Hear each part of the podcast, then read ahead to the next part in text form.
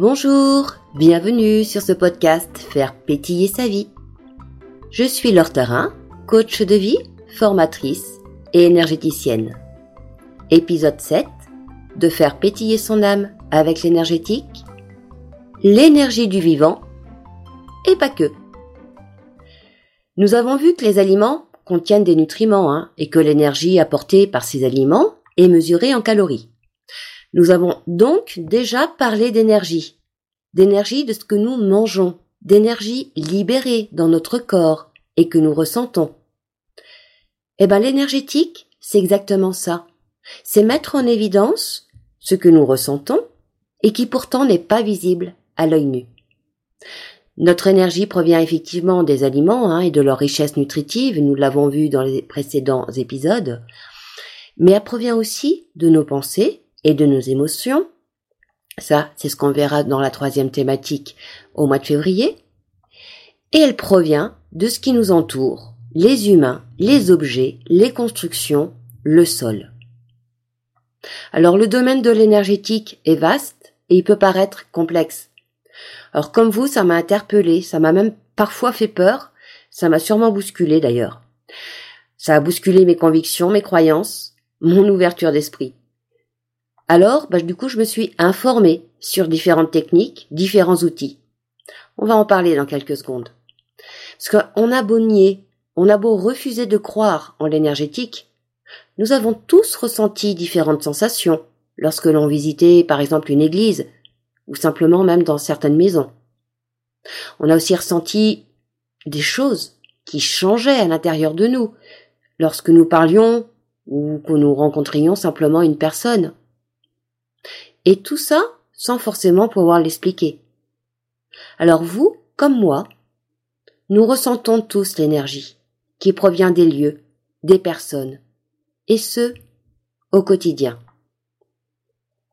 Pour vous expliquer plus en profondeur sans trop rentrer dans les détails, je vais faire un petit focus sur la géobiologie. La géobiologie existait avant même que le terme ne soit défini au XIXe siècle. Or, depuis des milliers d'années, les hommes ont été sensibles à l'influence de l'environnement sur le vivant. Et sans doute davantage que nous le sommes aujourd'hui, puisque nous, on a perdu notre lien essentiel à la nature. Donc la relation entre l'environnement et la vie est, depuis des siècles, le sujet de beaucoup d'études, hein, de commentaires, de livres, d'observations, de plein de choses. Cependant, elle n'a jamais vraiment été nommée avant l'entrée au XXe siècle du terme néologisme, donc géobiologue, dans le dictionnaire. Qu'est-ce que c'est la géobiologie? La définition, c'est la médecine de l'habitat, ce qui est invisible à l'œil nu, mais qui influence fortement chaque être humain. Dans la géobiologie, on va parler bah, des réseaux telluriques, les ondes électromagnétiques, les eaux souterraines, les matériaux de construction, les mémoires des lieux et des murs, et ainsi de suite. C'est un terme, un concept plutôt récent. La géobiologie, elle, et la continuité donc de la pratique millénaire des hommes qui cherchaient à vivre en harmonie avec la nature. Et en ayant une approche des lieux d'habitation, en disposant d'outils pour analyser ce qu'ils ressentent, on peut très bien améliorer notre quotidien, notre santé et celle de nos proches. Alors si vous, vous doutez de découvrir votre propre potentiel de détection, sachez que tout individu est capable de déceler des phénomènes invisibles et de devenir une sorte d'antenne entre le ciel et la terre. C'est à mesure que vous allez pratiquer que vous allez changer totalement votre manière de percevoir votre environnement et vous allez pouvoir percevoir son influence sur chaque chose, sur chaque être. La géobiologie donc, c'est l'étude de l'influence de la Terre sur le vivant. Autrement dit, l'influence de la Terre et de l'environnement sur la vie des hommes, des animaux et des végétaux. Alors la géobiologie va se rapprocher de certains domaines, aussi scientifiques qu'humains. Donc une attitude plutôt interdisciplinaire. Ça va combiner comme euh, les disciplines comme la biologie, la géologie, la physique, la chimie, la minéralogie, l'art, la spiritualité, la médiumnité, la radiesthésie, et j'en passe. Alors pourquoi, me direz-vous, pourquoi parler d'énergétique dans un podcast pour faire pétiller sa vie et surtout bah, après avoir parlé de nutrition? Bah, Tout simplement parce que le lien entre les causes extérieures et la santé de l'individu est mis en évidence depuis des milliers d'années. Même Hippocrate le disait déjà à l'époque, toutes les maladies qui nous affligent sont les conséquences soit d'un environnement hostile, soit d'habitudes malsaines, soit voire même les deux. Alors l'être humain est un tout. Sa santé physique est étroitement liée aux sphères morales, psychologiques, émotionnelles et spirituelles. Vous vous rappelez, on a parlé des maladies dites de civilisation qui sont dues à l'alimentation et on a parlé notamment du cancer. Et eh ben pour les chercheurs en géobiologie, de nombreux cas de maladies graves comme le cancer trouvent leur origine dans le lieu de vie des personnes, dans le logement en général, mais aussi dans le lit. Alors il est ainsi courant de trouver des maisons à cancer, c'est-à-dire représentant toutes les nocivités propices à provoquer la maladie. Alors il n'y a pas que la géobiologie, il y a aussi les autres techniques énergétiques comme le reiki, le chamanisme. Je vais vous parler surtout de ce que je connais, hein, de ce que je pratique. Donc toutes ces techniques vont proposer des réponses possibles aux différentes questions et aux dysfonctionnements de cet ordre. Toutes celles qui demeurent en fait sans explication rationnelle et claire. Et toutes ces techniques ben, vont pouvoir aider à soulager des douleurs chroniques, mais parfois aussi des maladies plus graves, des souffrances plutôt émotionnelles ou psychologiques. Ça peut être par exemple le cas pour euh, tout ce qui va être insomnie, tout ce qui va être trouble de sommeil, les cauchemars, les douleurs chroniques également, la dépression, la perte de vitalité, l'absence de joie de vivre, des émotions extrêmes, des conflits, des disputes, et j'en passe. Donc toutes ces techniques énergétiques consistent à considérer l'être humain à partir des énergies et des vibrations qui le constituent et qui l'entourent. Or du coup, moi dans mes coachings par exemple, je vais relier ces questions, ces difficultés de vie à la sphère physique, mais aussi à la sphère psychologique, généalogique, énergétique, nutritionnelle, etc. de la personne. Petite précision, lorsque moi je parle de coaching de vie, Or, en ce qui me concerne, moi, ce terme-là me sert vraiment à définir l'accompagnement que je propose, plus que les techniques ou les outils utilisés. Alors, je m'explique. Dans mes coachings, j'accompagne donc chacun dans sa globalité. Alors pour ce faire, je vais recourir à des fois à l'énergétique, à la nutrition, à l'EFT, à la PNL, à la psychologie positive, à la méditation, à l'art thérapie, et ce, bah, en fonction des besoins et des envies de la personne. L'énergétique invite à considérer la réalité autrement et à s'ouvrir à une prise de conscience. Et ça, ça peut grandement changer la vie. C'est très souvent le cas d'ailleurs lorsque je reprends les témoignages des apprenants en Reiki que j'ai accompagnés en formation. Alors revenons aux perturbations de l'environnement qui nous entoure avec la géobiologie. Par exemple, la présence de l'eau dans un lieu est de première importance. Elle est conductrice, elle permet de faire passer toutes sortes de choses, de purifier, mais aussi de vider de leur énergie les espaces et même les personnes qui y habitent. L'eau garde en elle des mémoires liées à la généalogie par exemple. Un courant d'eau passant sous une habitation peut ainsi mettre en évidence un schéma familial qui se répète et qu'il est important de désamorcer pour retrouver la paix et la joie au sein d'un couple ou d'un foyer. Il n'existe pas d'outil unique et spécifique pour la géobiologie, à moins de considérer son ressenti comme tel.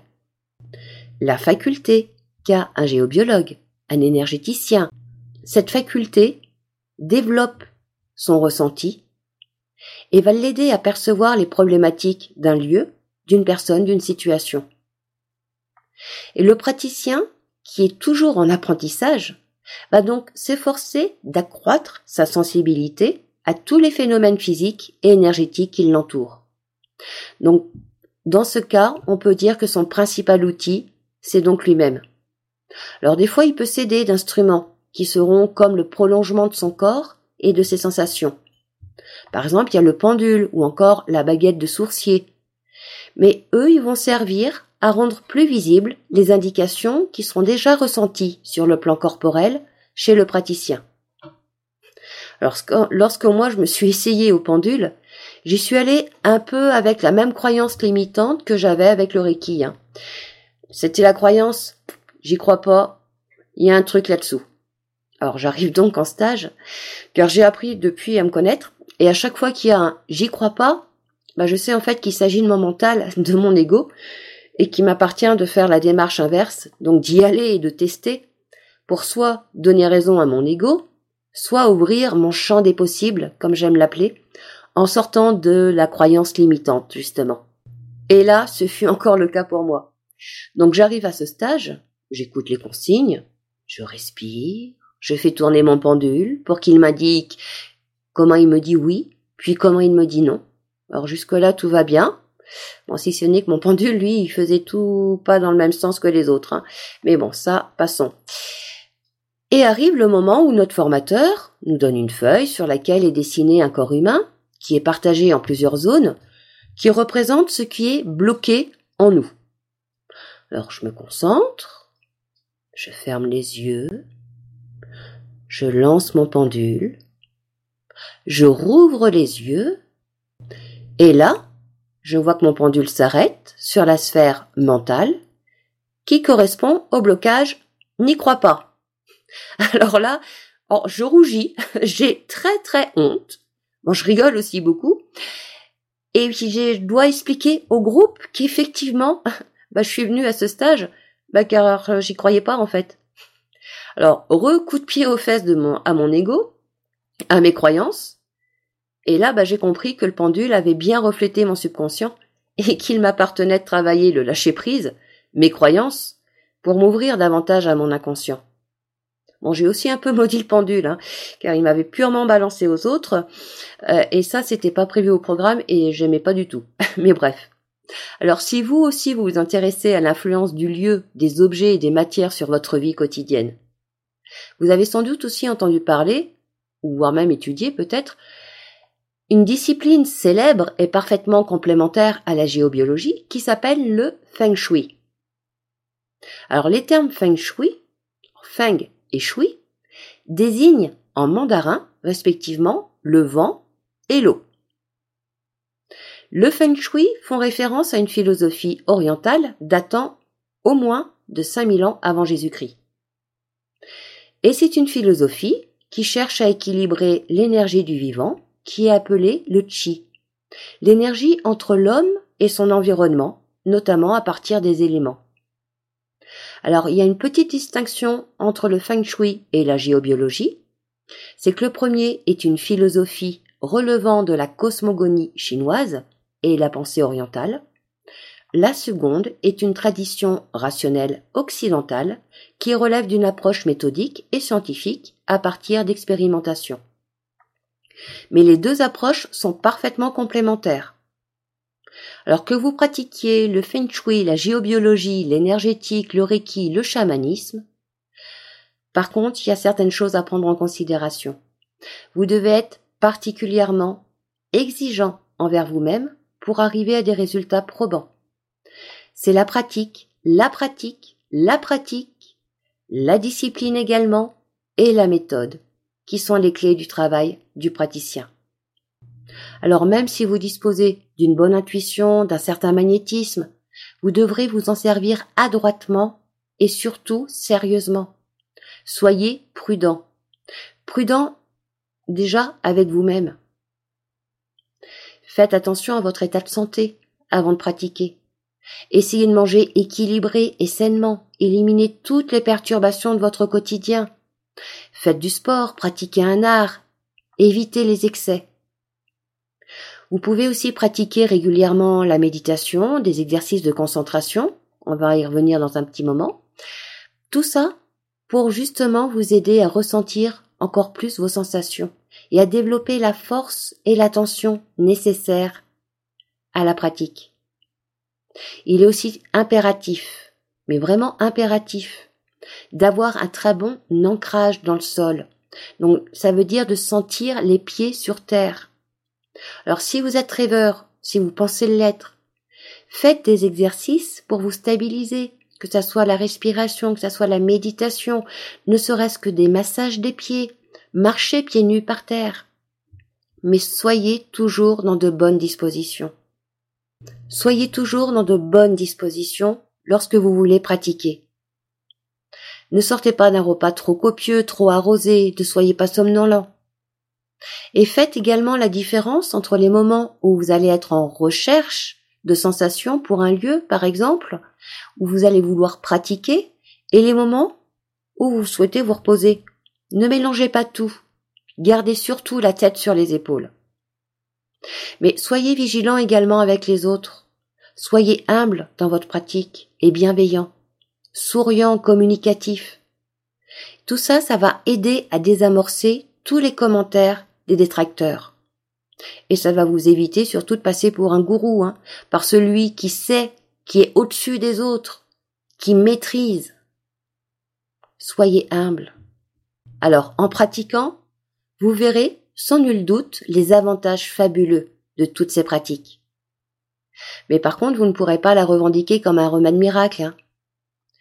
Veillez toujours à orienter les personnes souffrant de pathologies vers des professionnels de santé. Et de votre côté, soyez prudent dans vos paroles lorsque vous proposez des compléments pour aider à la guérison de certaines personnes. Or, votre approche, elle doit être empirique, elle va reposer sur votre expérience donc, mais elle ne doit pas être ni autoritaire, ni revendiquer certaines vérités. Alors concrètement, pour pratiquer l'énergétique, quel qu'il soit, que ce soit celui de l'habitat, du vivant et de l'humain, il nous faut commencer par dompter notre mental. Alors pour ce faire, il existe plusieurs outils que chacun pourra tester et choisir hein, en fonction du moment, en fonction de ses envies, et ainsi de suite. Le premier outil que je partage avec vous pour dompter votre mental, il me vient de l'art thérapie. Ça s'appelle le Zentangle. Alors il consiste à prendre 10 à 30 minutes au calme avec un papier et un crayon. Et là, laissez exprimer vos préoccupations, vos émotions sur la feuille en ne faisant que des lignes courbes, plus ou moins petites, plus ou moins larges, plus ou moins tarabiscotées. Concentrez-vous juste sur le crayon qui glisse sur le papier, sans vouloir représenter quoi que ce soit. Juste laissez faire. Vous serez surpris du résultat, croyez-moi. Mais le résultat n'est pas l'intérêt de cet exercice. L'intérêt, c'est que pendant que vous faites ça, vous octroyez 10 à 30 minutes de pause à votre mental et à vos pensées. Et ça, bah ça, ça fait du bien au corps, à la tête, et ça vous permet de vous ouvrir davantage à vos ressentis et aux vibrations qui vous entourent. Un autre moyen, c'est la méditation. Il existe plusieurs sortes de méditation mais nous y reviendrons dans un futur épisode. Un autre moyen simple et très efficace, c'est la respiration. En prenant quelques minutes pour faire attention à sa respiration, tout en laissant passer ses pensées, eh bien on détend le corps, la tête et on s'ouvre à nos ressentis. Voilà pour cet épisode sur la géobiologie et le feng shui. Premier épisode de la thématique faire pétiller son âme avec l'énergétique. Il me reste plus qu'à vous souhaiter une belle journée. Je vous dis à la semaine prochaine. Prenez soin de vous et faites pétiller votre vie.